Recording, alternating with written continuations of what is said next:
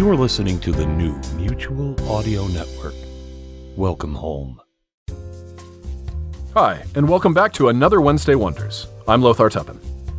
In the fourth of our public service announcements, as dictated by the shadowy government organization that has taken an interest in us, I'd like to just say I know a place that is joyful and uncluttered with crass images.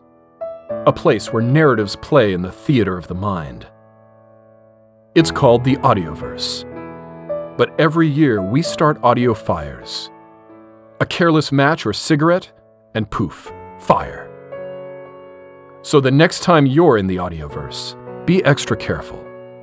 Because only you can stop audio fires.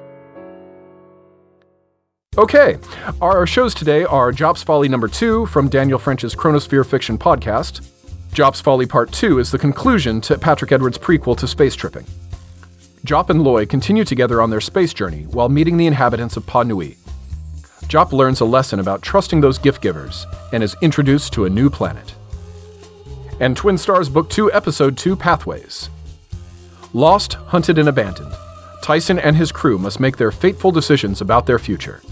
Thanks for listening to the Mutual Audio Network, where we listen and imagine together.